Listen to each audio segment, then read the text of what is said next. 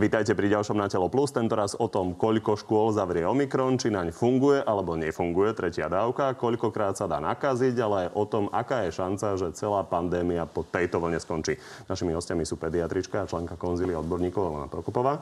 Dobrý deň. Dobrý deň. A infektolog Petr Sabaka, takisto dobrý deň. Dobrý deň. Začneme tými školami.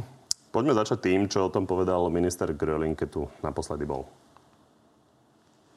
Čo najhoršie sa môže stať, keď o 2, 3, 4 týždne bude na vrchole ten Omikron? Koľko detí bude doma? Toto ja neviem odhadnúť. Viete to odhadnúť? Nie. Ani my to nevieme odhadnúť. V podstate my vieme, že ten Omikron sa tou populáciou preženie. Bude to závisieť od toho, ako sa samozrejme správajú tie školy, ako sa správajú rodiny, rodičia, aký život vedú tie deti. Ale my počítame s tým, že počas tej vlny Omikronu v podstate každé dieťa sa s Omikronom stretne. Dobre, rozumiem. Každá trieda si vytvorí vlastný príbeh, ale tie veľké čísla sú momentálne také, že minister sa chváli, že veľmi veľa detí je v školách. Dostaneme sa k tomu, že polovica škôl bude zatvorených?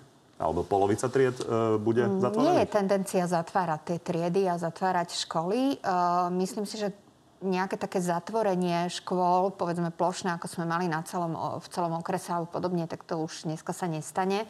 Naozaj je to o tom, že uh, tie deti ako postupne prekonávajú to ochorenie, tak samozrejme majú výnimku z karantény, tie, ktoré ochorenie prekonali alebo sú očkované, tak tie sa vracajú do škôl, tá karanténa je skrátená, takže tie deti sa budú vrácať do tých škôl a stále bude pribúdať to percento detí v triedach, ktoré už majú uh, ochorenie za sebou. Čiže nemyslím si, že sa budú zatvárať nejak plošne a hromadne školy. Bude tá situácia výrazne horšia ako je dnes? Bude ešte horšia, áno, podľa mňa áno. A ako si to máme predstaviť, to horšia? Horšie, že bude uh, väčší počet detí doma, uh, väčší počet detí, ktoré sú pozitívne, ktoré majú možno aj klinické To chápem, ale či dvojnásobok alebo desaťnásobok?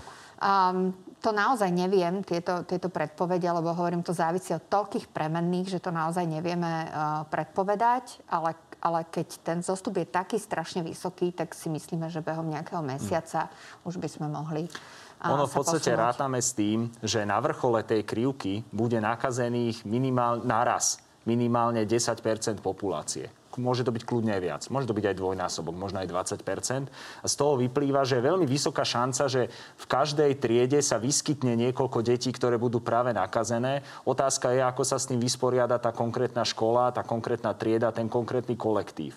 Ale na vrchole tej krivky je zrejme pravdepodobné, že veľa tried bude zavretých, len dúfajme, že to nebude na dlho. Možno to bude len na týždeň, možno na dva. To znamená, že veľa učiva by tým deťom, tak všetci dúfame, aby im ušlo čo najmenej. Teda. Keď sa pozrieme do Českej republiky, tak tam vidíme, že ten eh, Omikron sa presúva medzi jednotlivými vekovými skupinami.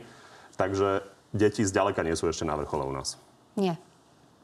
Ako sa bude presúvať ďalej?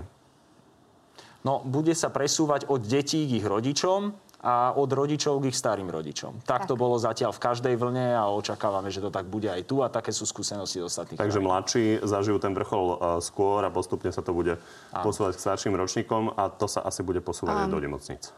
Áno, ale naša skúsenosť napríklad hovorí, že závisí od toho, v akej rodine to dieťa žije. E, keď napríklad je to rodina, kde sú rodičia očkovaní, dokonca aj treťou dávkou očkovania, tak je to väčšinou tak, že ochorie to dieťa, ktoré to donesie zo školy a následne teda rodičia a ak sa neizolujú, tak starí rodičia. Ak je to rodina, kde rodičia nie sú očkovaní a žijú v podstate normálny život, chodia do práce, tak to takto nefunguje. Tam naozaj bývajú pozitívni skôr rodičia a oni to prenesú potom na tie deti. Kedy je šanca, že budú deti takmer normálne v laviciach? O mesiac? Ja dúfam, že na jar v nejakom apríli by to už mohlo tak Dúfajme, fungovať. že o ten mesiac, mesiac a pol. Teraz máme zavedený nejaký systém, vy ste členkou konzília, takže rokujete pravidelne o tom, ako ho upravovať. Treba ho nejako upraviť, ten systém tých karantén? Uh, bude treba trošku upraviť ten systém karantén, lebo ako povedal pán docent, očakávame v jednom momente veľké množstvo uh, infikovaných a samozrejme tá, na to, aby uh, dieťa mohlo mať výnimku alebo ktokoľvek mohol mať výnimku z karantény, potrebuje mať potvrdenie o prekonaní. A samozrejme tie kapacity PCR testovania na základe ktorého pozitivity sa vlastne vydáva to potvrdenie o prekonaní a výnimka z karantény, tak nebude schopný utiahnuť také množstvo chorých alebo testovaných. Takže áno, veľmi uvažujeme o tom, že toto bude treba nejako upraviť, aby aj to dieťa, ktoré bolo povedzme testované pozitívne v škole AG testom, tak malo možnosť výnimky z karantény, teda aby keď tá trieda pôjde opakovane do karantény kvôli pozitívnemu, nemuselo nastúpiť do karantény. Aj keď nebude mať potvrdenú pozitivitu PCR testom. Kedy to bude platné? Snažíme sa veľmi skoro, aby to bolo platné. Ešte sa dostaneme k deťom, očkovaniu a týmto témam, ale chcem sa zastaviť pri karanténe všeobecne. Máme teda tú 5-dňovú karanténu. Je to vyslovene dielo toho, aby fungovala ekonomika, alebo to dáva aj medicínsky zmysel? Ako, e, dáva to medicínsky a biologický zmysel v tom, že človek je najviac infekčný, povedzme, deň predtým, než dostane symptómy a potom niekoľko dní potom, čo dostane symptómy. A potom tá infekčnosť veľmi výrazne klesá. E, to, je, to je to medicínske rácio za tým. Ale z veľmi veľkej časti ide aj o, o tú pragmatickú, e, teda o tú pragmatickosť toho opatrenia, že bude nakazených tak veľmi veľa ľudí naraz, že by naozaj mohli kolabovať služby a mohol by kolabovať štát.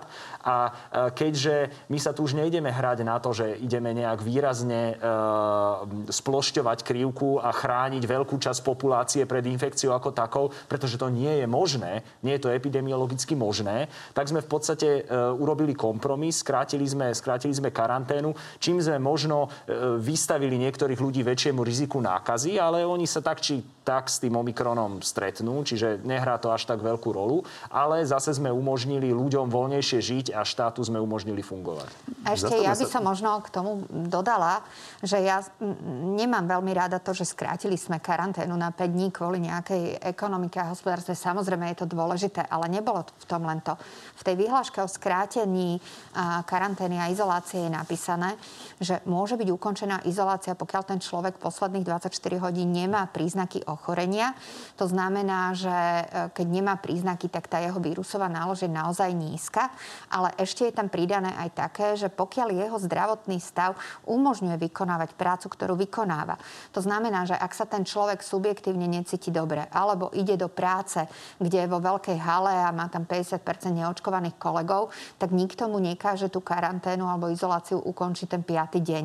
Je to náschval takto dané v tej, e, v tej vyhláške, aby tá možnosť v prevádzkach, kde vie toho človeka niekto nahradiť, alebo kde to nie je dôležité kvôli pre samotnej prevádzke, tak aby tento človek vedel ostať doma aj dlhšie.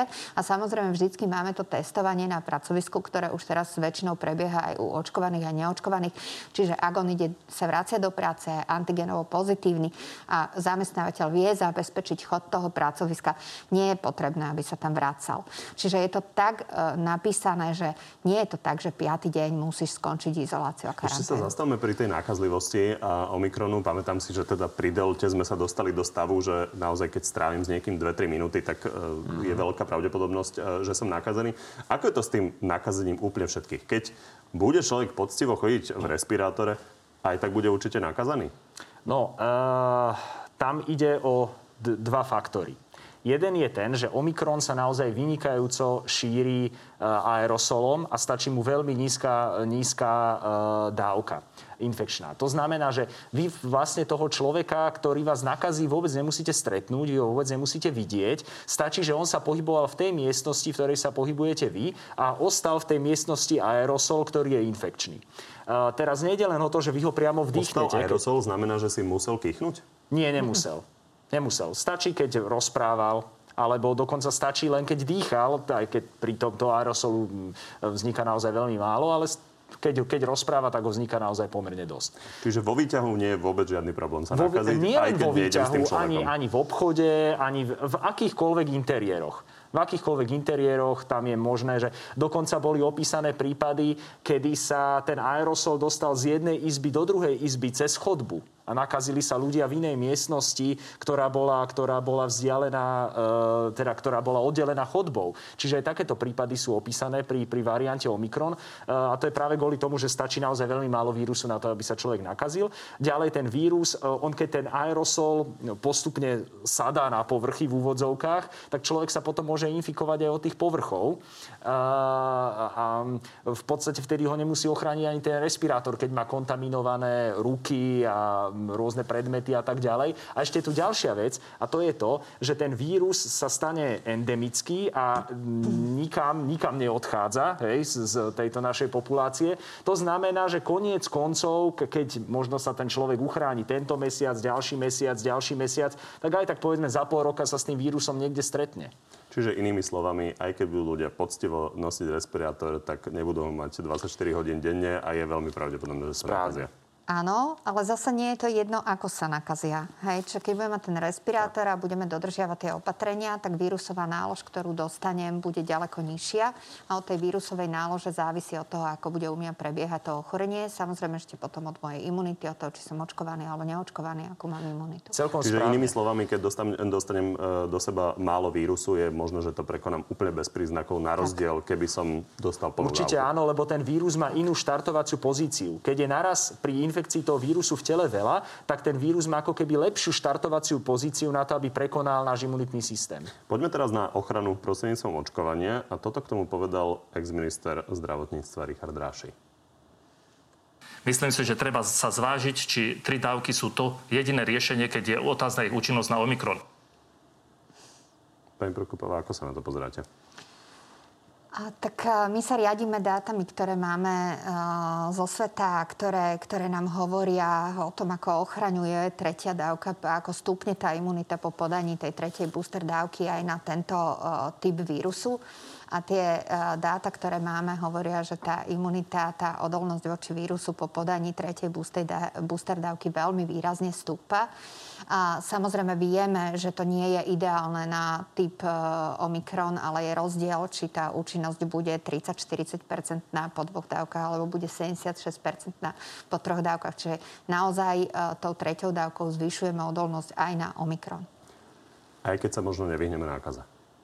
Isté, ale je to to, čo sme hovorili pred chvíľkou, že závisí, ako to ochorenie u vás prebehne. Čiže keď dostanete nižšiu vírusovú nálož a vy máte teda vyššiu e, imunitu a vyššiu odolnosť, tak to ochorenie u vás môže prebehnúť bezpríznakovo. Keď nebudete očkovaní, nebudete mať prekonaní, nebudete mať imunitu a dostanete vyššiu vírusovú nálož, tak samozrejme ochorenie bude prebiehať ináč. Sme uprostred tej vlny. Má zmysel teraz ísť na tretiu dávku, ak ju niekto nemá? Určite áno. áno. Rozhodne má zmysel ísť na tretiu dávku, pretože uh, po tej tretej dávke uh, sa tá imunita v úvodzovkách prebudí veľmi rýchlo. Už za niekoľko dní dochádza k tomu, že rapidne vzos, e, vstúpne tvorba protilátok aj tej bunkovej imunity, ktorá nás chráni pred ťažkým priebehom. Čiže, čiže rozhodne to má zmysel. Ako rýchlo? Je to naozaj otázka dní. Tak. Je to za 2-3 dní. Za niekoľko dní už máme, máme tú imunitu výrazne posilnenú, pretože nezačíname od nuly. Hej? Čo ľudia, čo majú dve dávky a prekonali? Po, povedzme, možno už aj Omikron. Mm. Ísť, neísť. V tom prípade nepovažujeme za potrebné ísť na tú tretiu dávku očkovania. Tá tretia, tá, tá, tou treťou dávkou toho očkovania je ako keby to prekonanie ochorenia dokonca sú prebustrovaní priamo Omikronom, čiže v tomto prípade hm. nie, nie je e, dôležité ísť sa očkovať treťou dávkou. Tí, ktorí dve dávky dostali očkovania a v zápätí mali ochorenie Omikron, ale samozrejme je potrebné, aby mali aspoň aké také príznaky. Druhá vec je, že Omikron napríklad v decembri na Slovensku príliš nebol, čiže je otázne, či keď niekto prekonal uh, koronavírus v decembri, tak to možno nebol Omikron. Áno, aj keď, keď niekto prekonal koronavírus v decembri, tak by mal byť a má predtým dve dávky očkovania, mal by byť naozaj veľmi slušne chránený. Takže ak mám dve dávky a prekonal som v posledných e, pár týždňoch e, v podstate, áno. dávku. V podstate áno. S tým, že ak by som išiel na tretiu dávku, neublížim si, nie, nie je to žiaden problém, ale rozhodne z toho nie je taký benefit, ako keď niekto má dve dávky, neprekonal infekciu a dal by sa zaočkovať treťou dávkou. A závisí to aj od toho, či po tých dvoch dávkach to prekonanie ako bolo príznakové, mm. že mhm. či naozaj to bola len pozitivita PCR, alebo aj mali nejaké klinické príznaky. A závisí aj od toho, či som človek, ktorý je imunodeficitný, povedzme e, človek, ktorý má nejaké chronické ochorenie, berie biologickú liečbu alebo nie. A závisí potom aj od toho intervalu od prekonania toho ochorenia, či je tá tre- nazvem to už teda štvrt, tretia vlastne, ale ako keby štvrtá dávka potrebná. Takže ak som imunodeficitný, ak som mal to ochorenie bezpríznakové a ak je to uh, väčšia vzdialenosť Čo považujete za príznakové dní, ochorenie? Je to už len to, že sa cítim a... možno trochu zle? Príznakové ochorenie považujeme, keď už máme nejakú tú zvýšenú teplotu, máme nejakú bolesť tela, bolesť hlavy, povedzme upchatý nos, nádchu a pokašľávame. To považujeme za dostatočne príznakové na to, aby sme si mohli povedať, že tá imunita asi bola aktivovaná. Ako sú na tom štúdie z pohľadu toho, či nám viac imunity dáva prekonanie alebo uh, vakcinovanie? No, ono, takéto štúdie sa robia veľmi, veľmi ťažko a v podstate e, to, aký to má vplyv na priebeh a na infekciu, e, nie je zatiaľ veľmi prebádané. Ono môžeme, e, sú rôzne štúdie, ktoré hovoria o kvalite rôznych zložiek toho imunitného systému, ale ono takéto dáta sa ťažko získavajú a e, ani zrejme nebudú nejako veľmi k dispozícii, pretože v krajinách západných, kde, sa takéto, kde by takéto štúdie mohli byť realizované a kde majú e, skúsenosti s e, produkciou takýchto kvalitných veľkých štúdí, tak tam sú takmer všetci zaočkovaní. Čiže tam by sa to robilo naozaj veľmi ťažko. V každom prípade generálna odpoveď teda je, že tri dávky versus dve dávky a prekonanie tak. je veľmi podobná ochrana. Áno, a v podstate, keď hľadíme na dát, dáta, tak na základe tých dát my vieme, že e, dve dávky sú lepšie ako žiadna z hľadiska ťažkého priebehu variant, e, infekcie variantom Omikron. Mnohonásobne klesá riziko ťažkého priebehu. Tri dávky sú lepšie ako dve dávky, čiže toto jednoznačne hovoria dáta. Tie, ani tá tretia dávka nás neochráni pred infekciou ako takou, ona nás časti ochráni. Ale nie úplne. Na tej individuálnej úrovni nemôžem sa cítiť chránený pred infekciou, aj keď mám tri dávky. Ale mám ist, takmer istotu, že keď sa nakazím, tak bude mať len ľahký priebeh ochorenia. Samozrejme, môže mať aj ťažký, hej, ale e, v drvej väčšine prípadov po tej tretej dávke sú tie priebehy len ľahké aj u vysoko rizikových a toto je dôležité. V podstate dnes sa už tej očkovacej kampani um, nesnažíme o to, aby sa ľudia nenakazili, ale snažíme sa o to, aby ľudia, ktorí sú očkovaní a nakazia sa, aby nekončili v nemocnici a v podstate vždy sme hľadeli, vždy sme hľadeli na dáta. Keby sme hľadeli od začiatku všetci len na dáta a nezaujímali zaujímali nejaké ľúbivé populistické pózy, tak by nám tu možno dnes mohlo žiť o 3000, 4000 ľudí viac. Koľkokrát sa dá nakaziť Omikronom? Tak závisí od toho, aký nový typ vírusu príde. Česká a... republika napríklad schválila uh, pravidlo, že po 30, po 30 dní sa de facto človek uh, netestuje, aj keby mal nejaké prípadné príznaky. No, mm, myslím si, že Česká republika to urobila trošku z takého technického uh, hľadiska. Uh, samozrejme, ak niekto v decembri prekonal deltu a v januári začal stúpať uh, Omikron, tak sa môže nakaziť Omikronom, aj keď uplynie 30 dní a dokonca ja mám taký prípad v ambulancii. Takže naozaj to takto ide. Myslím si, že tých 30 dní nebolo stanovené, že naozaj sa človek nemôže nakaziť. Bolo to z praktických a technických dôvodov pri tom obrovskom zostupe, aby ušetrili možno nejaké tie testovacie kapacity. Ale všade hovoríme, že ľudia, ktorí majú príznaky ochorenia, nemajú nikam chodiť, nemajú chodiť do obchodu, ostať doma, nechodiť do práce.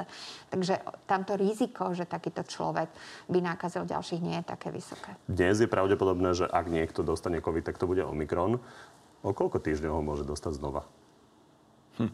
O, to sa zatiaľ veľmi nevie, ale je veľmi málo pravdepodobné, aby to bolo v časovom horizonte niekoľkých mesiacov naozaj veľmi málo pravdepodobné. Čiže kým nepríde nový variant, tak de facto e, tí ľudia, čo prekonali Omikron, sú pomerne do, dosť chránení. Áno, určite áno. Proti Omikronu. Proti, proti Omikronu. Ako, sme chrá... Ako by boli chránení proti Delte, to zatiaľ veľmi dobre nevieme. A bolo by veľmi dôležité to zistiť. Ešte sa zastavme pri rôznych druhoch vakcín. Máme tu ľudí, ktorí dostali e, nejaké AstraZeneca, máme mm. ľudí, čo dostali Johnson Johnson, a tí, čo dostali Pfizer. Aké sú tam rozdiely z pohľadu imunity? Sú? Oni mm-hmm. sú. Sú tie rozdiely pomerne markantné, čo sa týka efektivity, treba medzi dvomi dávkami AstraZeneca a dvomi dávkami mRNA vakcíny, ale aj napríklad dve dávky Pfizer a dve dávky Moderna, je tam istý rozdiel v efektivite a v tomu, ako dlho pretrvávajú protilátky, lebo Moderna je vyššia dávka, čiže tam tie protilátky pretrvávajú dlhší čas než po Pfizeri a tak ďalej. Ale v podstate platí to, že ak niekto mal dve dávky vektorovej vakcíny, napríklad AstraZeneca, a je preočkovaný treťou dávkou mRNA vakcíny, tak je chránený naozaj vynikajúco. Veľmi dobre. Hej, a to je, to je v podstate dôležité. Za chvíľu nám príde Novavax. Uh-huh. Dá sa zaočkovať Novavaxom? Tí, čo sa boja tých ostatných vakcín? Uh, ono je to veľmi ťažká otázka, pretože ide o to, kedy tá vakcína príde a ako tu bude prebiehať Omikron. Čiže Dávať si o mesiac si, prvú dávku uh, nedáva veľmi zmysel? Si, no, nemyslím si, že keď príde za mesiac uh, nová vakza, budeme tu mať uh, vrchol vlny Omikronu, že uh, očkovanie uh, nám pomôže. Bude závisieť od toho, že uh, ako bude fungovať nová vakza na tie nové typy vírusu, ktoré prídu a samozrejme bude nás zaujímať aj od toho, teda to, e, ako bude fungovať u ľudí, ktorí už majú povedzme tri dávky e, inej vakcíny. Takže budeme sa veľmi intenzívne baviť o tom, ako zabezpečiť tú ochranu a imunitu na jeseň, keď e, predpokladáme možno, že budeme potrebovať nejakú preočkovanie, respektíve nejakú tú novú vakcínu. Budeme ju potrebovať? Je to, uh, myslím si, náš názor, že si myslíme, že áno. Že, že keď hovoríme o tom, že, že bude z toho nejaká tá chrípka, tak vieme, že proti chrípke sa očkujeme uh, každý rok na jeseň a novou vakcínou. Ale zďaleka nie všetci. A samozrejme zďaleka nie všetci. Aj toto bude v podstate o tom, že ako budeme uh, pristupovať k tomu ochoreniu. Ani tu nie je očkovanie povinné pri, pri, pri očkovaní proti Omikron. Ale tým, že s tou chrípkou sme rástli. Čiže tá epidémia tej chrípky prebiehala každý rok na jeseň a naozaj ide o to, že od toho národenia sme sa s tými vírusmi chrípky stretávali. Teraz Omikron, nie, nie, s ním sme nerástli. Čiže to, čo my si pri tej chrípke budujeme, ten celý život tým stretnutím sa každý rok s tou chrípkou, tak keď máme ten vek, ktorý máme, už máme určitý stav imunity proti chrípke. A kým ne, ne, nepríde nejaký nový typ a nejaká nová mutácia, ktorá je naozaj zásadná, tak nás tá imunita chráni.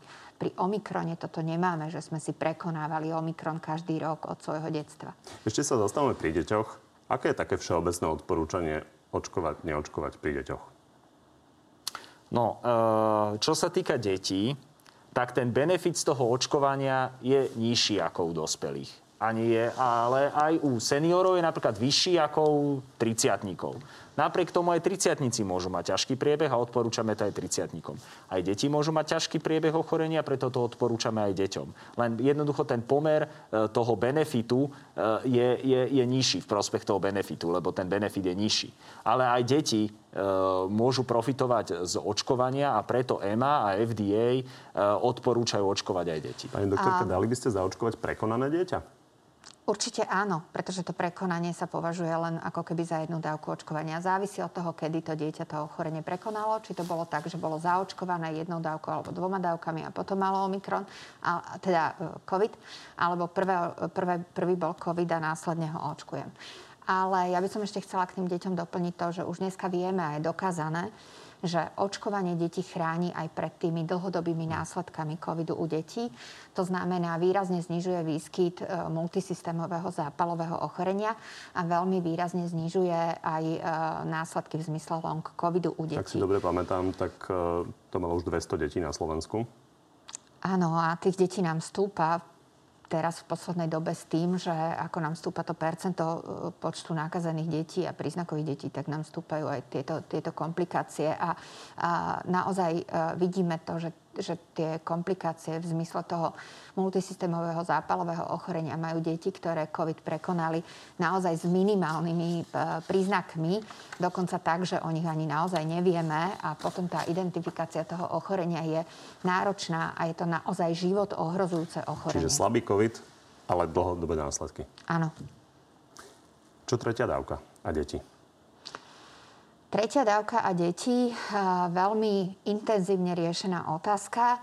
A vieme, že v Amerike FDA odporúča očkovanie detí treťou dávkou, ak uplynulo 6 mesiacov od podania, podania druhej dávky v príbalovom letáku aj v, teda v odporúčení o vakcíne, ktorú používame u detí, teda Pfizer sa hovorí, že tretia dávka už teraz môže byť podaná deťom, ktoré sú imunodeficitné a uplynulo 28 dní od druhej dávky. No a a tým, že EMA ešte zatiaľ neschválila podanie tretej dávky u, u detí pod 18 rokov, tak musíme prijať nejaké národné odporúčanie, lebo národné odporúčanie je vždy uh, vyššie ako uh, odporúčanie EMI alebo iných, iných tých organizácií. A, a môžem povedať, že dohodli sme sa na postupe a v priebehu najbližších dní bude komunikované. Čo očakávať? A určite e, máme deti, ktoré e, sú zaočkované, veľmi intenzívne žijú, cestujú, študujú v zahraničí a od druhého očkovania uplynulo viac ako 6 mesiacov. Takže e, zvažovali sme aj nielen zdravotné aspekty, ale aj technické.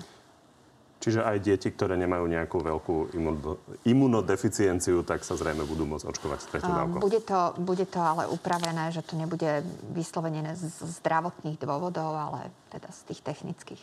A poďme sa ešte pozrieť, čo čakať v najbližších týždňoch. A, takto to opisuje teda minister zdravotníctva. Omikron bude krátky, prudký a zasiahne e, veľa sektorov. To si máme ako predstaviť? Krátky a prudky. No áno, no že uh, ten nárast uh, bude naozaj tak prudký, že zo dňa na deň budeme vidieť, ako sa nám, ako sa nám plnia oddelenia, ako sa nám plnia nemocnice. To bude naozaj nárast, ktorý nebude trvať týždne, bude to trvať dni. Hej? Uh, s tým, že bude krátky, no ono v Južnej Afrike e, trval ten nástup, odkedy sa zaznamenal vzostup prípadov do vrcholu asi 4 týždne a potom 4 týždne to trvalo, kým to klesalo približne. Hej. E, v, vo Veľkej Británii je to trošku také pozvolnejšie, tento odoznievanie, len tam je zase veľmi, veľmi veľa ľudí zaočkovaných, veľmi veľa ľudí tam prekonalo ochorenie a tam je aj tá vlna oploštená tou ako keby v úvodzovkách kolektívnou imunitou. Hej. No a e, čiže rátame, že e, do takých dvoch mesiacov by sme mali mať, dúfam, od toho z veľkej časti pokoj. Ale na tom vrchole naozaj e, budeme mať zrejme plné nemocnice. Uh, nevieme do akej miery, nevieme, či do takej miery, ako to bolo na vrchole tretej vlny. Dúfame, že nie, ale je pravdepodobné, že áno je možno e, možné aj to, že tých pacientov bude viacej. E, napríklad v Uh, ako z niektorých krajín sú signály veľmi, veľmi teda také povzbudivé. Napríklad z Veľkej Británie, kde počas Omikron vlny nestúpal počet pacientov na umelých plúcnych ventiláciách a na, na iskách. Ale, napríklad, ale zase vo Veľkej, vo Veľkej Británii má tam je, má na 95% ľudí má protilátky. Hej.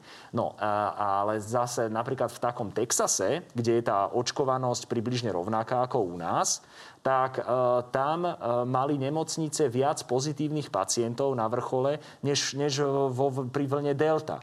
Mali ich e, dokonca približne viac, alebo možno ešte o trošku, e, teda približne rovnako, alebo o trošku viacej, ako to bolo na vrchole minuloročnej druhej vlny.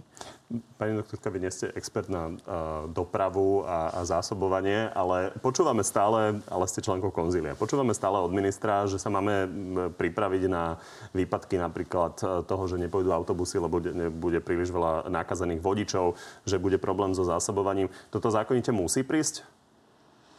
Ono to podľa toho, ako sa ten Omikron šíri a koľko ľudí je vnímavých, tak tie scenáre sú také, že nás to čaká.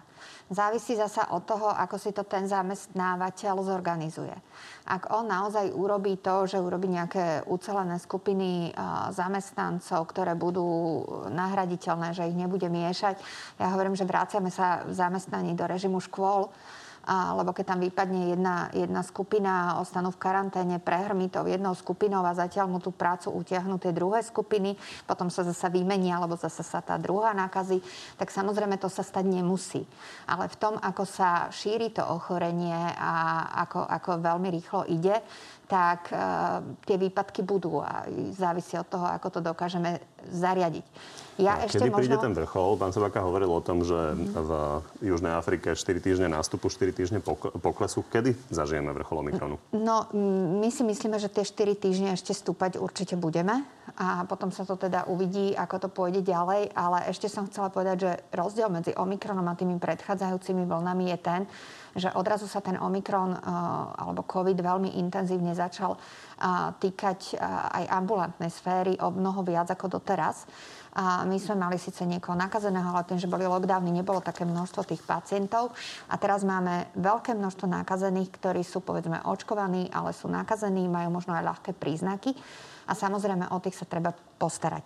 Takže teraz je ten nápor, ktorý je, ktorý je na ambulantnú sféru obrovský a z toho počtu sa potom samozrejme prenáša následne do tých nemocníc. Ale to, čo máme teraz v ambulanciách, to sme mm. v predchádzajúcich vlnách my nezažili. Ako si máme predstaviť ten svet o dva mesiace? Zložíme rúška v interiéri? No, e, v lete by sme, v lete by sme podľa môjho názoru mohli. Ako e, mimo tej vlny tie protiepidemické opatrenia, ako v podstate bude narastať podiel tých ľudí v populácii, ktorí sú imunní, tak e, mimo vlny tie protiepidemické opatrenia stále strácajú viac na význame. Čiže je možné, že naozaj z rúška zložíme na jar alebo v lete. Viete si to predstaviť v apríli? Po dvoch mesiacoch od teraz? V apríli neviem úplne, mm, ale, ale v takom máji, v júni už si to vie možno predstaviť. Ak teda nepríde nový variant, stále sa bavíme o tom, že... Pri tom sa ešte zastavme. Ja si pamätám taký jednoduchý princíp, ktorý samozrejme neplatí úplne vždy, že ke, ako stúpa schopnosť vírusu nakaziť, tak klesá jeho smrtnosť. Máme očakávať že nedokáže byť ten vírus dobrý vo všetkom. Máme očakávať, že sa to môže ešte zvrátiť a že budeme mať znova nejaký smrteľnejší variant, ktorý sa ale povedzme bude menej šíriť? No, e, ono toto s tou, e, s tou nákazlivosťou a s tou smrtnosťou je teória. Mm-hmm. Ono, ten Omikron variant nám ju momentálne tú teóriu potvrdzuje, čo je hrozne fajn ale delta variant ju veľmi teda nepotvrdzoval, ktorý bol podľa niektorých štúdí dokonca virulentnejší a viac zabíjal než tie predošlé varianty.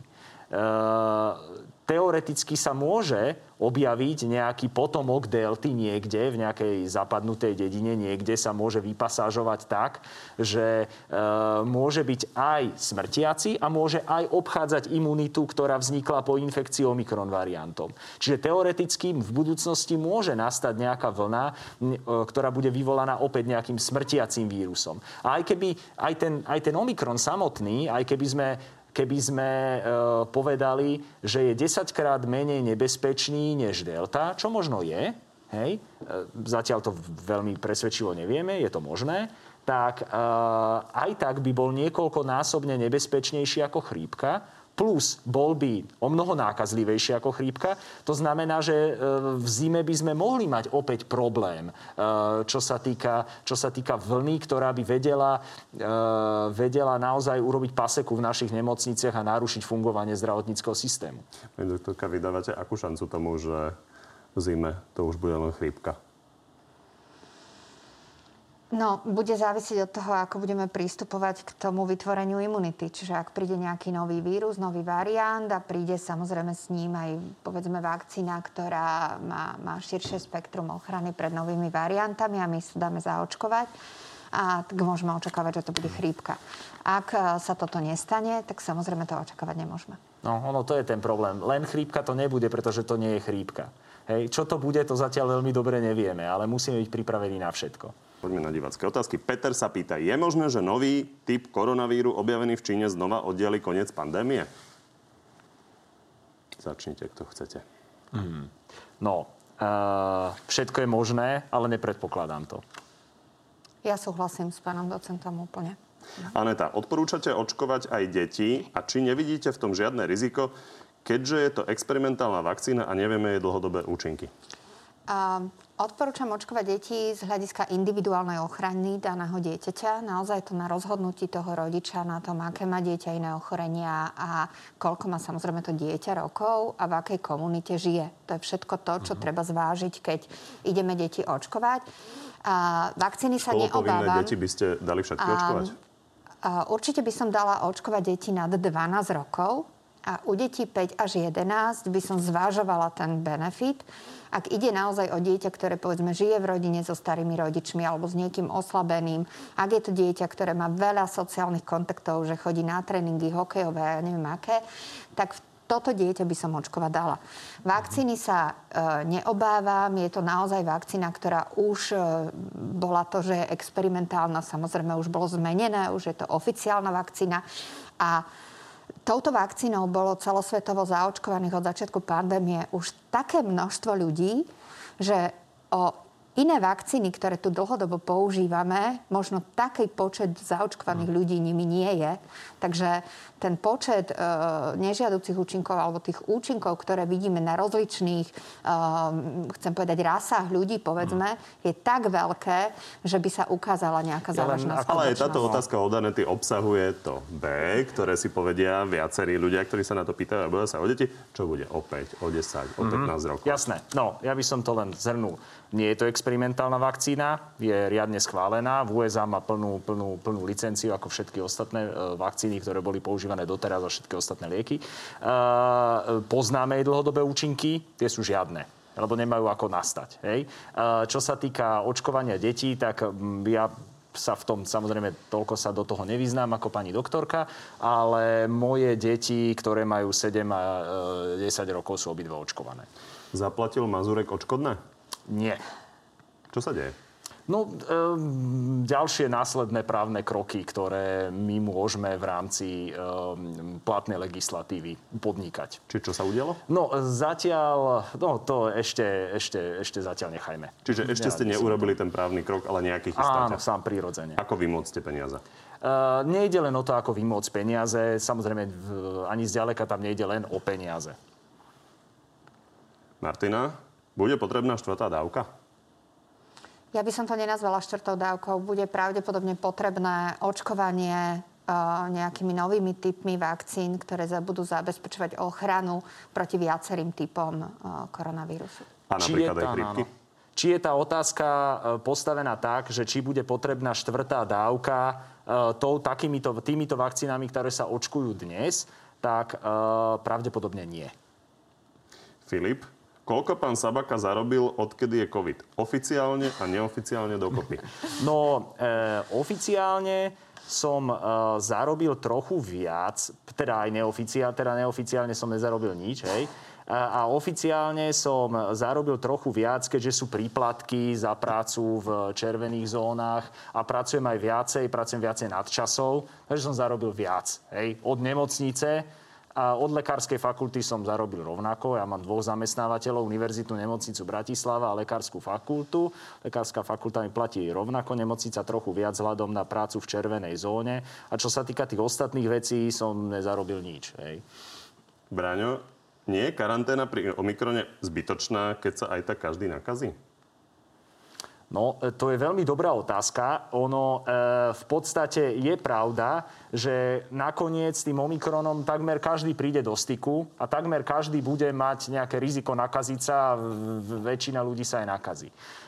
Ide ale o to, že tá karanténa tr- aspoň trolinku oplošťuje tú krivku, čiže na vrchole tej krivky nebu- budeme mať vďaka tej karanténe o tých, uh, o, teda bude ten počet tých nakazených trochu nižší a to mierne odľahčí nemocnice. Čiže nejaký zmysel to má.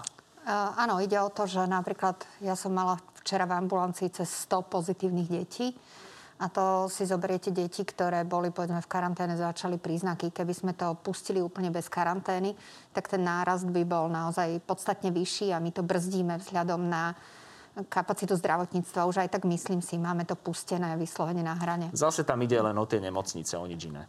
Daniela, aký priebeh Omikronu môže očakávať tehotná s troma dávkami?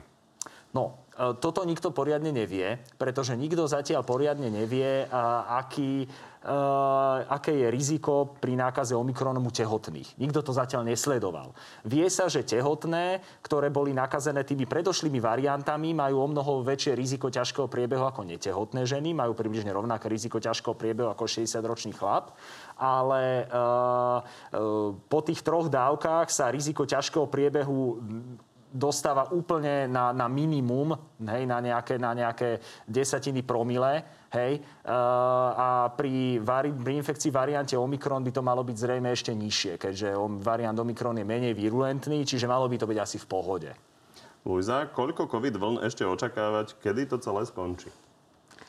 To naozaj nikto nevieme povedať, koľko COVID vln. Ak sa to bude správať ako chrípka, tak e, môžeme v podstate každý rok očakávať nejakú vlnu. A, a teda vyzerá to zatiaľ, že tým spôsobom prenosu toho vírusu aj správaním, že to takto bude. A dôležité bude e, to, že to nastavenie sa bude meniť naše, hej? Že nebudeme už musieť tlmiť tú spoločnosť, bude to o tej individuálnej ochrane, bude to naozaj, ja by som to prirovnala naozaj k chrípke. Čiže to správanie a život náš bude taký ako v epidémii chrípky. Taký ako v minulosti, ale podobne ako Aziati budeme nosiť rúška. Ja si myslím, že nevrátime sa už úplne do toho života, ktorý sme mali, mali pred pandémiou, že nejaké určité obmedzenia tam budú. To znamená, ak budem na veľkom podujatí, kde je 5000 ľudí a koncert a podobne, tak asi nejaké tie rúška nejakú dobu ostanú. Tak vám ďakujem, že ste prišli do Markizy. Aj my ďakujeme za pozvanie. Z dnešného Na telo plus je to všetko. Pri ďalšom sa vidíme naživo opäť o týždeň, alebo si nás nájdete v archíve a na podcastoch. Dovidenia.